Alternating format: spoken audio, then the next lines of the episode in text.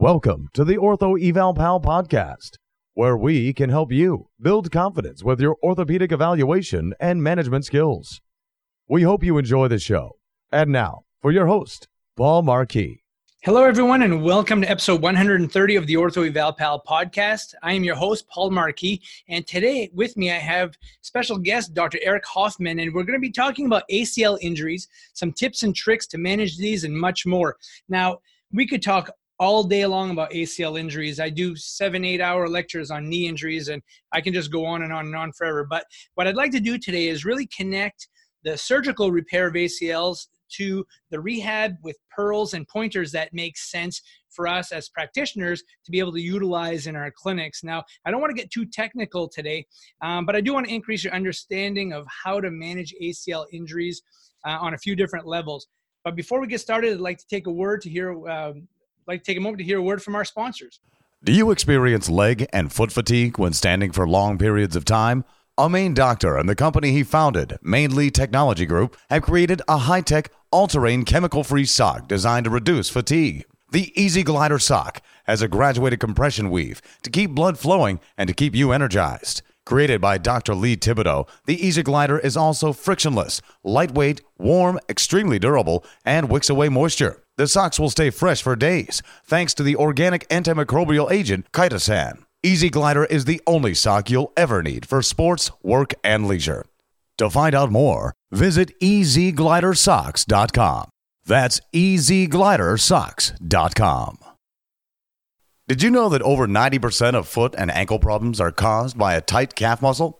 Introducing the Easy Slant, a durable, adjustable, and portable calf stretching device. The Easy Slant was designed to increase stretching compliance and get you back on your feet and feeling better faster. So if you work with patients seeking to ease or avoid foot pain or clients who want to improve their athletic performance, look no further. Visit easyslant.com to learn more or order yours today. Enter coupon code OEP for a 10% discount on your first Easy Slant. Welcome back. So, with me today, I have Dr. Eric Hoffman. Um, Dr. Hoffman is a board certified uh, specialist uh, in orthopedic sports medicine. He specializes in arthroscopic treatment of the knee and shoulder, and uh, he has been with the Orthopedic Associates since 1998. Um, he's on the American Board of Orthopedic Surgeons and has a certificate in orthopedic sports medicine. He also um, has uh, is part of the Arthroscopic Association uh, of North America, the American Academy of Orthopedic Surgeons, the Maine Society of Orthopedic Surgeons, and the Piedmont Orthopedic Society.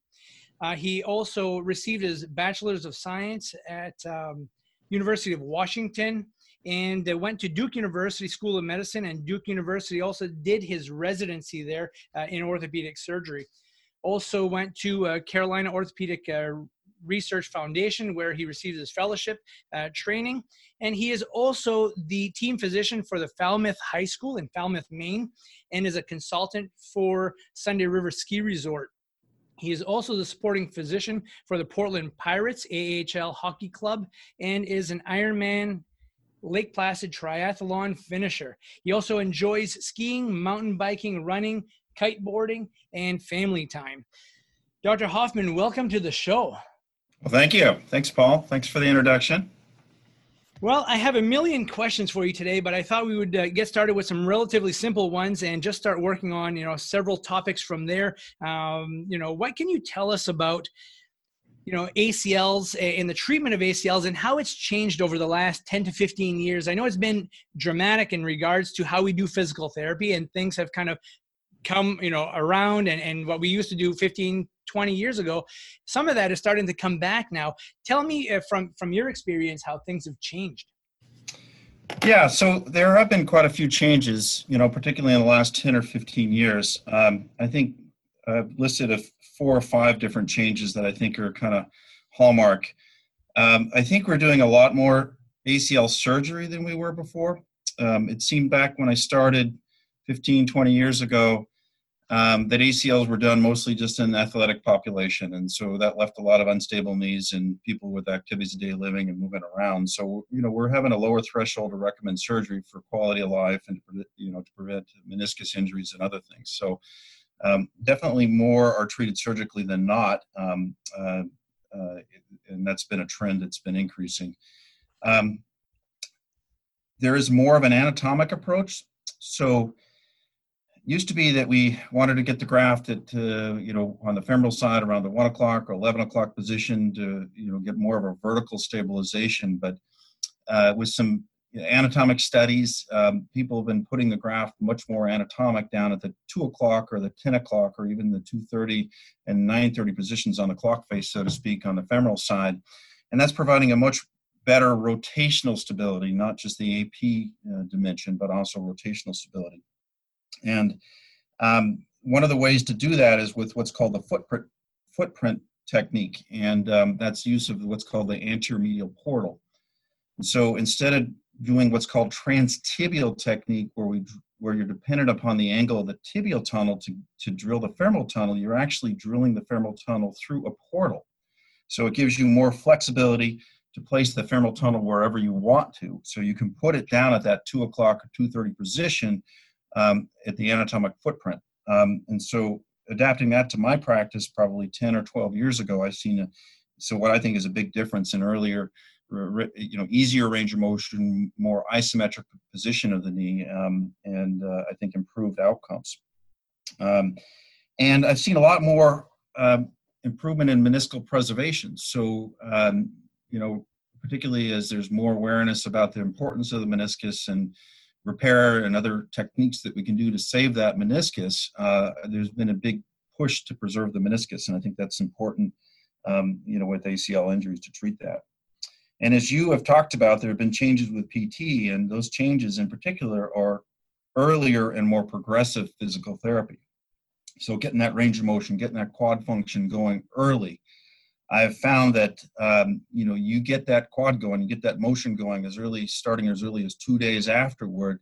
If they can meet get get the quad going and the motion going and meet those milestones for the rehab early, then it makes a really big difference in meeting the milestones for the rest of the rehab protocol. Right. Yeah.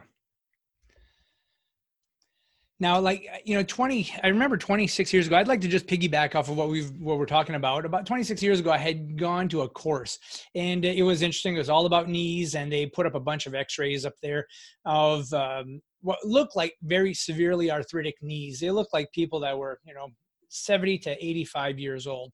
And they were not. They were like 45, 50 year old people who had ACL deficient knees at a younger age that never had them repaired. Now, would you say that having an ACL deficient knee puts you at high risk of arthritis if you don't have it repaired?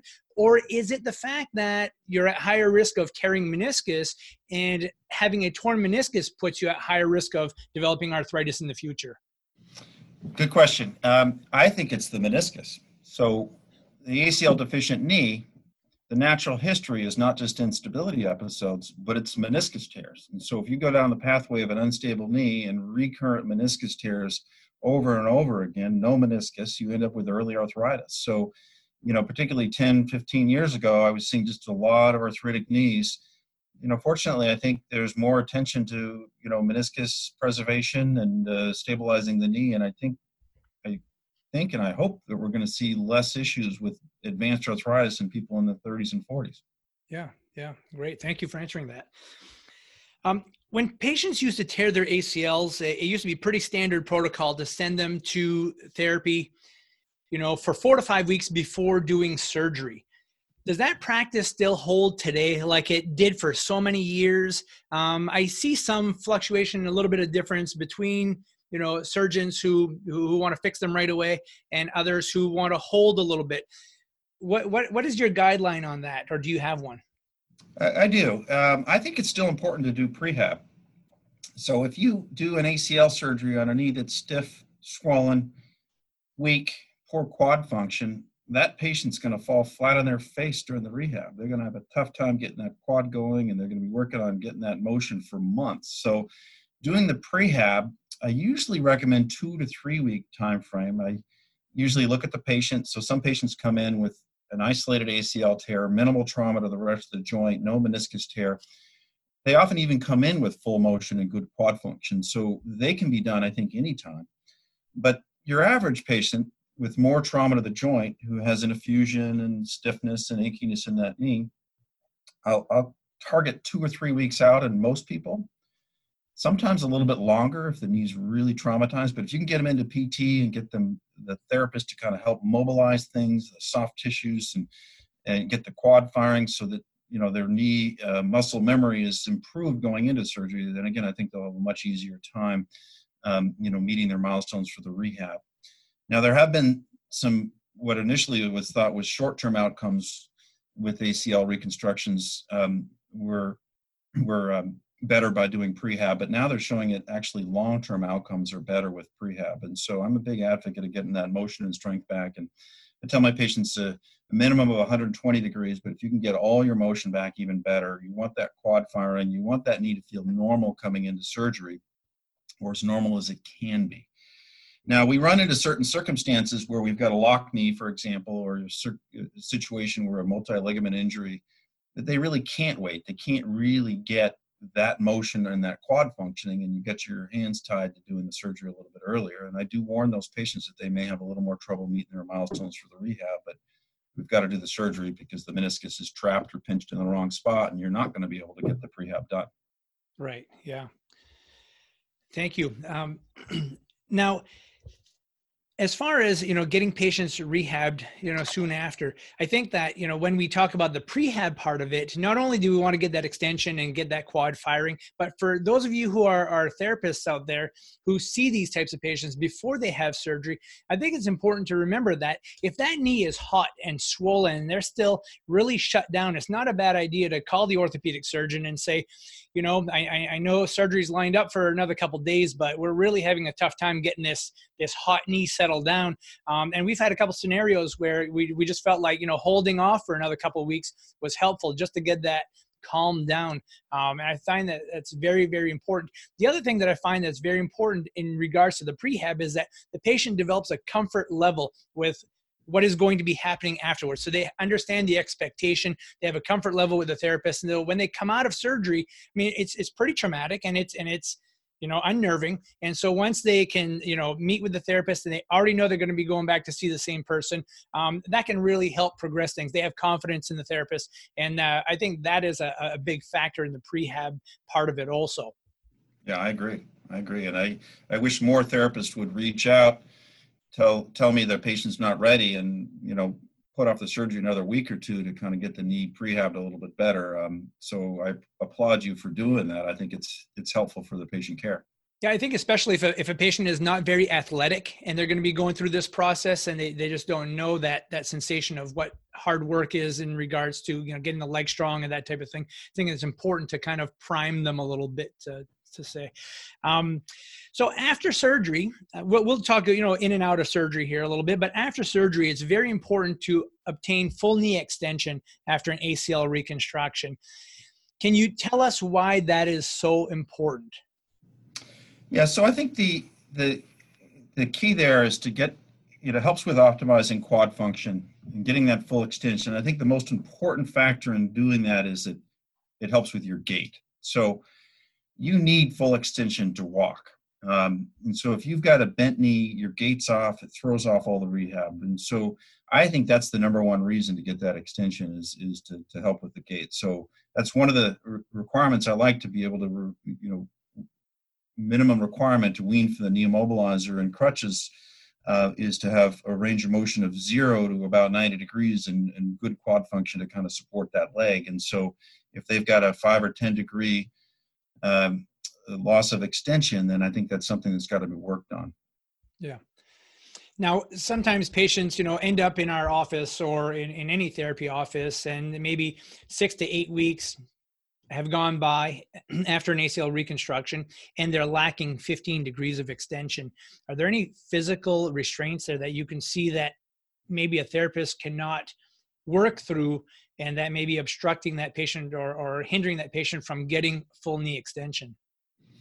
Yeah, I mean, I think if it's that six or eight weeks out, you, you got to be concerned a little bit about arthrofibrosis and some kind of mechanical block to it. And so with those patients, I have a low threshold of getting them a dynamic extension splint and trying to get some some more work at home. And the PT is where a lot of work's done, but they've got to work on it 24 7 to get that that motion back and usually they're able to get it back and i think a lot of that's because they didn't get it out of the gate yeah Yeah, I, am I'm a stickler about getting full extension unless there's, you know, for almost all knee patients, uh, unless there's some reason, you know, th- there's an anterior meniscal horn repair and you can't push too hard into full extension or something like that. But other than that, we try to extend, extend, extend, and even if it's I'd rather do that than start a heavy strengthening program and, and just get that extension motion. It seems to just make a world of difference down the road. So I always tell my patients, you know, hate me now and love me later while we're stretching them early on, uh, rather than love me now and hate me later when they can't walk with a, with full knee extension.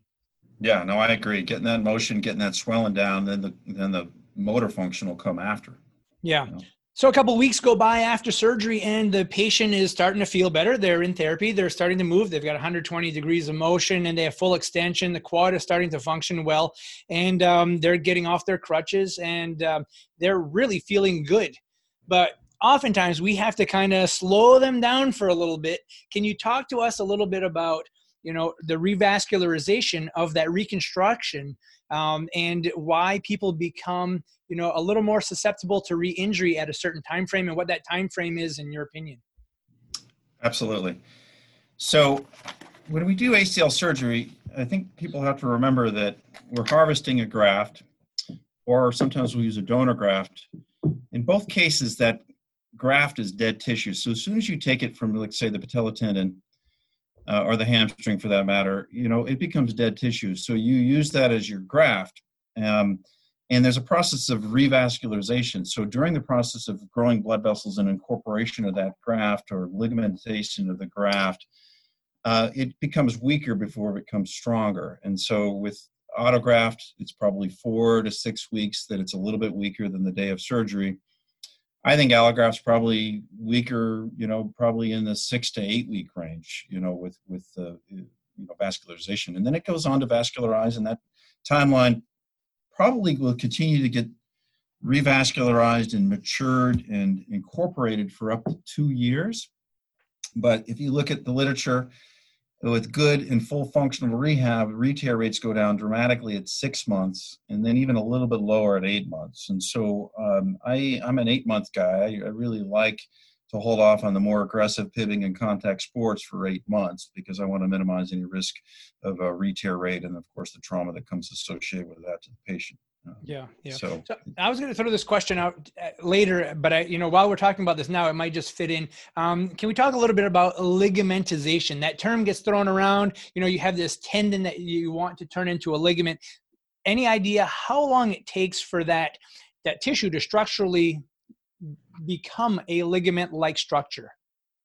Well, I think it's the same time frame. And my understanding of that is the revascularization, the incorporation, and the ligamentization, ligamentization of that graft are all very similar concept, and that's related to vascularization and incorporation. So it's really kind of the same timeline. I think it probably takes a full two years. Um, but honestly, I think it's very mature, somewhere between six and eight weeks. Yeah. All right, great. Thank you. Yeah. How often do you see uh, how often do you see meniscal tears in conjunction with ACL injuries and and how do certain types of meniscal tears affect your surgical decision making? For example, like a repair versus a debridement and early versus uh, early surgery versus delayed surgery. Are are there, you know, different aspects of that that uh, make you get into a surgery faster or not?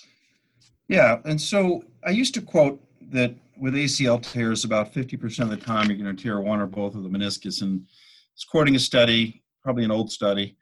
Um, I did a little mini study probably three years ago of my patients, and it was actually 75% had one or both meniscus torn. So it's more common to have a meniscus injury with an ACL than an isolated ACL.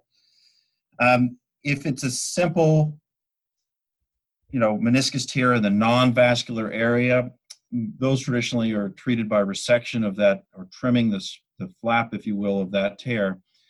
Um, those are not urgent. Those can be timed when it's convenient for the patient with school, the prehab.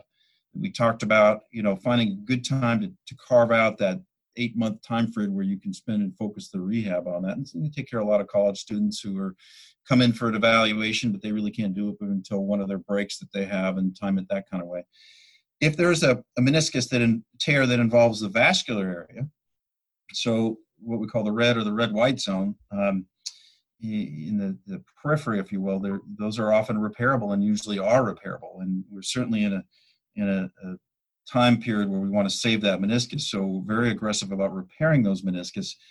I think those have a little different timeline. I tell the patient that, yeah, you can wait a little bit. Let's get some prehab. Let's get some motion, but you really shouldn't wait three months to do the procedure. I think that there may be a compromise to being able to repair the meniscus, and sometimes people present with you know a bigger tear at the time of surgery or a tear that's displaced that could have been repairable and compromise a potential long-term result by waiting too long. And then again, I think we talked a little bit earlier about a locked knee. So if you've got a bucket handle tear of the meniscus and you've got a piece that's flipped up in the front of the knee, I try to get those patients in the operating room within a week. I mean, you need to get that meniscus reduced and you need to get that repaired and you need the ACL reconstruction and, and get that, you know, the rehab started. Um, and so the meniscus is very important in decision and timing. Um, fortunately, we're able to repair more meniscus now than we were before. A little more aggressive with radial tear patterns and root tears in particular. So you've got to repair that root. If somebody has a root avulsion tear, uh, you've got to repair it. Otherwise, they're going to end up with very advanced arthritis at an early age. All right.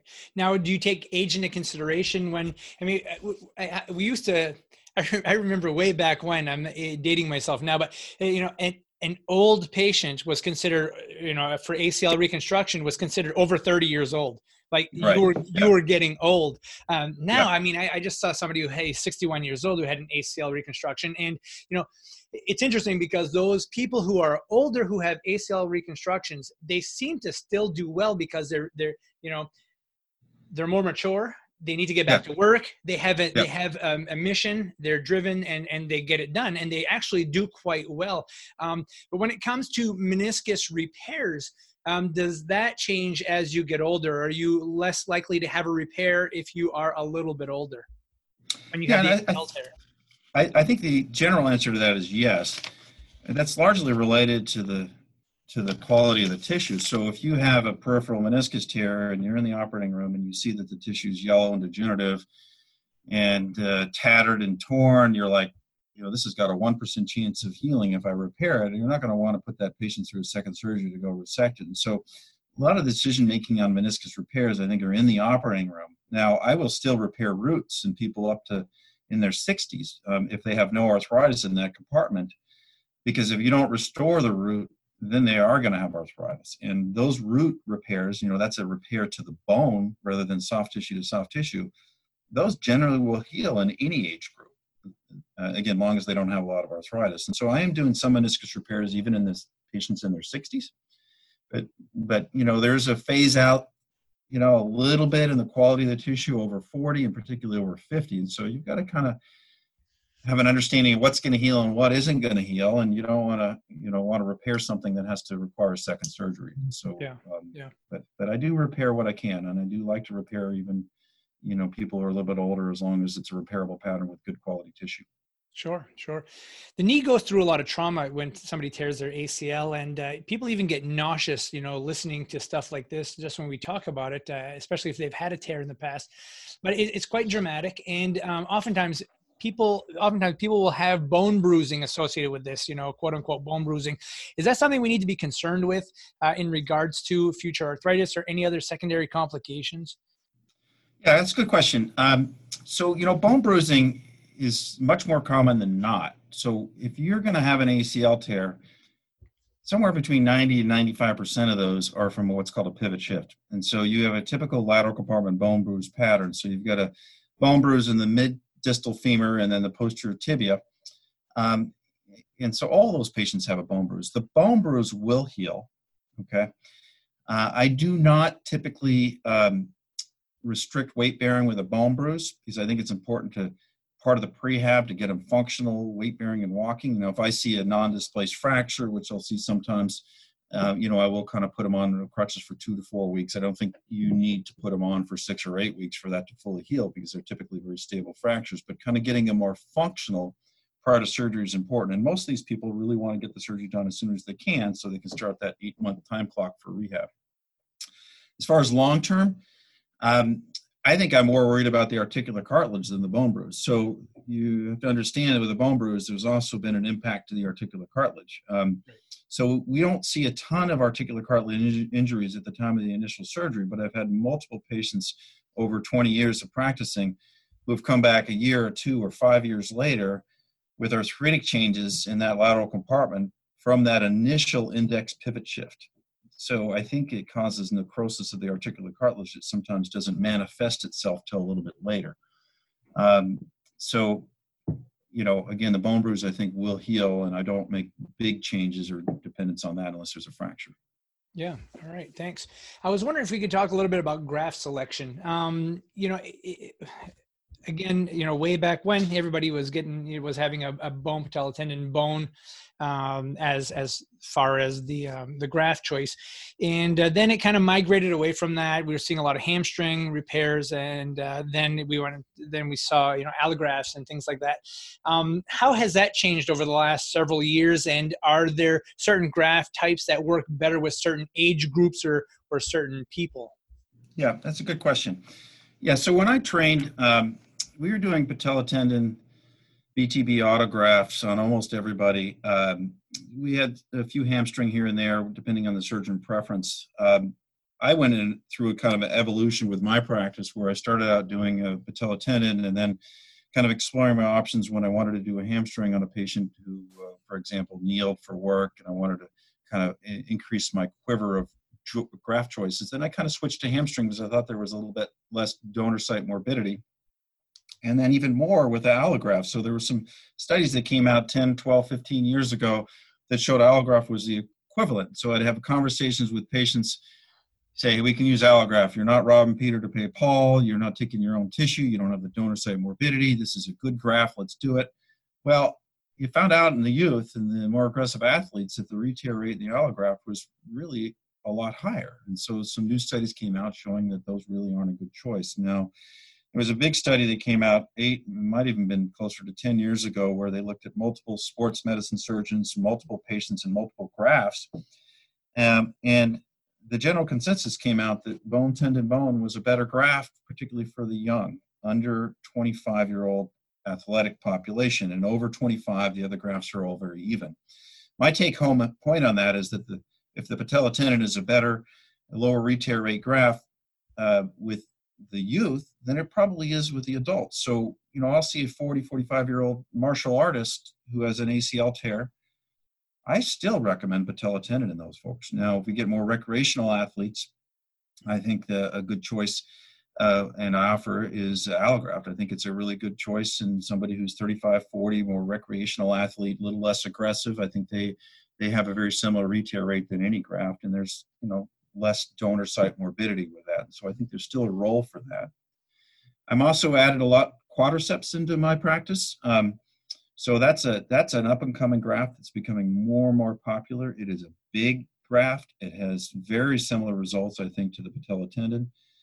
Um, I'm using it in people who kneel. I don't want them to kneel on their scars. So if I see a roofer or a carpenter, um, you know, people do a lot of yoga, things like that. I'll say, hey, let's let's do the quad, and they're all in agreement, and that tends to be a really good good choice on that. And it's a good revision, you know, good revision graft uh, as the quadriceps as well. The only downside, in my opinion, is it doesn't have a bone block on both sides. I still like a bone block. I like the the tunnels to fill in with bone. I think there's some some value in having those fill in with bone for later on. Yep. All right. What about uh, what about repairing a um, a native graft that may have just torn centrally? Is that something that you do? Is that uh, is that um, yeah? So so ACL repairs. So um, what we're talking about so far on this podcast has been reconstructions where we use a graft, you know, from another source, whether it be autograft from yourself or allograft from a donor. Well, a repair is using your native ACL. So um, they did try some early repairs of the ACL, and the results, this is years ago, 20 years or more, the results weren't very good, but they were repairing everything. So they were repairing all those ones that were shredded and looked like a, you know, a, the end of a mop at the time of surgery. They were repairing those, and the results, of course, weren't, weren't good. And so there was a big shift away from repairing. Now, more recently, and probably eight, ten years, there's been more interest in repairing certain patterns. So uh, it certainly represents less than 10%, probably closer to 5% of ACL tears or a clean avulsion of the ACL off the femoral origin. So you've got the graft, you've got the, the ligament intact. Uh, it's just come off the wall of the femur. And like other tendon repairs that we do around the knee or other, uh, other places around the body, um, you can repair it back. You can repair it right back to the femoral origin. And the results are very, very good. It's less trauma. You have to hold them back a little bit more in the first four weeks, but they meet the rest of their milestones for the rehab. And in theory, because you're repairing a vascularized ligament, you can let them return to sports earlier. And I think some people are letting them go back to activities between you know four and six months. I will not let them go back before six months. I don't see any harm in waiting. Um, traditionally, it's done with an internal bridge. So an internal bridge, it's a two millimeter suture tape um, that has a Kevlar equivalent strength in it, and so you bridge that ACL repair with that suture tape and it protects your repair. And I think the results are even better. And so I've been very happy incorporating that in my ACL repairs. All right, nice. Thank you very much. Um, we've in the last couple of years we're hearing a little bit more about this anterior lateral ligament. Um, really, to be honest with you, I'd never heard of it before until maybe two years ago. Uh, I know that there are a few surgeons out there who are are fixing this. Can you tell us a little bit about this uh, this little critter? And um, you know what does it do? And uh, why don't we fix them on everybody? Yeah good question. So all or anterior lateral ligament became a pretty hot topic about five or seven years ago in the orthopedic literature and the meetings and it still has value um, what the anterior lateral ligament is is an extra-articular peripheral rotational stabilizer on the lateral aspect of the knee uh, it's very similar to the ACL in preventing extra rotation at the knee, but it is peripheral rather than central. So if you look at the anatomy of the ACL, the cruciate ligaments, they're central in the knee, and this is peripheral. So uh, it you know it has some value in having a, a stability component to the knee.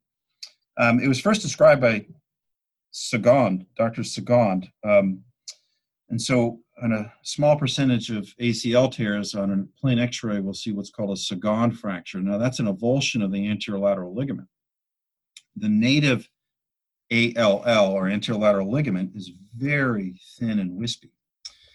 Um, and so there is consideration to doing anterolateral ligament and to provide additional stability um, to the knee. And so I think anybody that has a really high grade pivot shift, really loose knee. We've all seen them, and they're aggressive athletes. I think there should be consideration towards doing the anterolateral ligament. And I, in my practice, I'm mostly incorporated into revision. So there are a lot of loose knees out there that failed one or two grafts. Everybody knows a patient that's had three or four ACLs. You got to start thinking outside of the box and adding additional stability. And the anterolateral ligament, I think, is an important consideration to, to, to for those particular patients. And again, most of those people have high grade pivot shifts. Um, and so I'm doing anterolateral ligaments in those populations and revisions. I would consider them in primaries. Um, not all docs are doing it. Not all docs have uh, brought it into their arm, their quiver of uh, options, but I think it certainly plays a role uh, in, in certain patient population. Now, when we do the surgery for it, we use a graft. The native one, again, is very thin and wispy, and so we're using a graft. Gracilis is fairly typical to use for that. And does this usually show up in an MRI? Well, I think by nature, you're going to tear the ALL every time you pivot shifted your knee out. So it's not really there, uh, I think, in most ACL deficient knees. Yeah, okay. And it doesn't really show on an MRI very well. Yeah, okay, great. Thank you. Um, so while we're talking about stability, can we talk about ACL bracing after you know after you've done the surgery? Patients in rehab, they're getting stronger, they're getting better, they're planning on going back to playing sports, or or maybe even do high risk activities. You know, like construction, where they're jumping into and out of you know um, a ditch or climbing the side of a house or up and down ladders and things like that.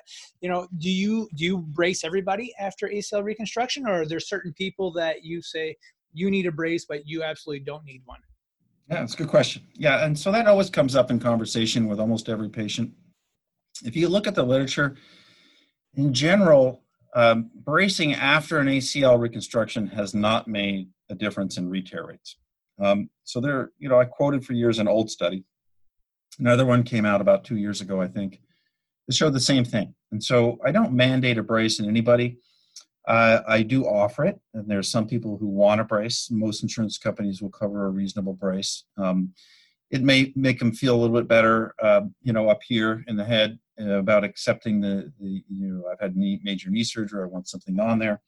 Um, but I, again, I don't, I don't mandate a brace. I think that um, it's a good idea to use braces in certain revision situations, if not most of them. Um, multi-ligament injuries, um, and then I've used them, uh, you know, for return to work for people. I think if you've got somebody who's a physical laborer it's a tough nut for them to be out of work for six months or more for an ACL surgery. And so we're trying to find somewhere meeting in the middle at three, three, sometimes four months post-operative returning to physical labor, moderating the work you do a little bit, but also putting a brace on there. And, and uh, I think it works. I think it really helps them get back to work a little bit easier and provides some protection while that graft is still maturing. I have found in my practice that there are certain patients that want a brace, and those tend to be the skiers. That's also a sport where the brace doesn't really bother you to wear it, and so it doesn't bump the other knee much. Doesn't limit you to wear the brace. Where if you try to brace, uh, you know, younger basketball player, they're going to wear that brace for one practice, and they're going to put it aside, and they won't wear it anymore. And so I think you know I, am a little bit sport specific in returning to braces if you know, uh, fitting with braces if people want them. Great, thank you. Um, you know, we, we, we could talk about ACLs all day long, uh, but in the effort of trying to keep this, you know, kind of timely, um, I'd like to ask: Is there anything that you would like to tell our listeners uh, in regards to ACLs, ACL reconstruction, rehab, or anything like that that you feel would be a pearl that um, could be helpful? Yeah, I mean, I think the pearls here, and we talked about a, a bunch of different things here. We covered a lot of ground here. Um, I don't know how you can go all day talking about ACLs, but I guess you probably could, right? yeah, especially um, the rehab part of it. Yeah, I mean, I think one of the things that's important here is an early diagnosis. And we all know patients that have been misdiagnosed or not diagnosed that have had an ACL deficient knee and with meniscus tears. And so, so getting an early diagnosis is important. Early range of motion and prehab if they're going, particularly if they're going through surgery. Subspecialty care if possible. There are a lot of decisions making with ACL tears. It's not just putting a graft in. There's a lot of things that go into to making the appropriate recommendations and what, what we do as, uh, as ACL surgeons. And again stabilization in most cases. I mean i've taken care of people that really aren't athletes. You know they they have an unstable knee their knee shifting out when they're walking on gravel or they turn suddenly in the kitchen and their knee pivots out. And there are a lot of people out there who want a stable knee for quality of life. And so you know i, I think that that's something to, to pay attention to. And you know focus on a progressive rehabilitation i think you guys as physical therapists play a huge role in outcomes with PT. I mean, I'm sorry, with ACL reconstruction. So I thank you all that do that fine work of getting those patients back up to, to speed after their surgery and before. And then I think another pearl is waiting eight months. I I, I think, you know, there's pa- the patients out there, we've all seen it. They're pushing to get back. They, they have it on their calendar when that six month point is up to the day. And, uh, and I think that new recommendation should be eight months. Um, I think it's worth the time. I had the same conversation with somebody earlier today about that. It's just it's worth it. You know, you don't want to go through another surgery. You don't want to go through a revision. So I think that's a big pearl. Is just these patients have to understand. They have to have expectations that it's going to take a long time. Yeah, absolutely. I remember way back when I first started doing therapy, it was a year and we had excellent outcomes. We had very low failure rates and um, uh, great success with patients. And then we got into these accelerated programs and, and people in the NFL were getting back to playing in three to four months and you know, getting in trouble. And then we saw these failure rates go up. And then it's all kind of coming back around where we're, you know, looking at giving them just a little more time to heal. And it doesn't matter really who you are, you still have to heal. Um, you can be strong, you can, you know, you can have great fixation, but that tissue has to become good, healthy, viable tissue that has to be able to, to stabilize you.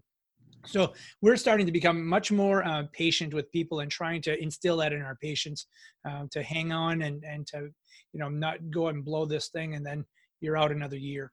Yeah, you can't change the biology. Right, exactly, exactly. Yeah, yeah. Well, Dr. Hoffman, thank you so much for being on the show. I really appreciate you being with me. Um, if if somebody wanted to get in touch with you and i and i asked the listeners to be you know respectful of this if somebody wanted to get in touch with you had a question uh, uh, you know a reasonable question how could they get in touch with you? Now I, I get questions all the time through my youtube channel and from my podcast show and, and it's not most of them 99% of them are great questions. But oftentimes i'll get crazy things like where did you get that shirt? That's the ugliest shirt i've ever seen in my life. You know um but in respect to you, you know you're busy and and and you're you know going all the time and we respect that and, and we, we thank you for the good work that you do. But as a listener if you have a question for dr hoffman make sure that it's it's to the point and it's and it's um, it's a good question.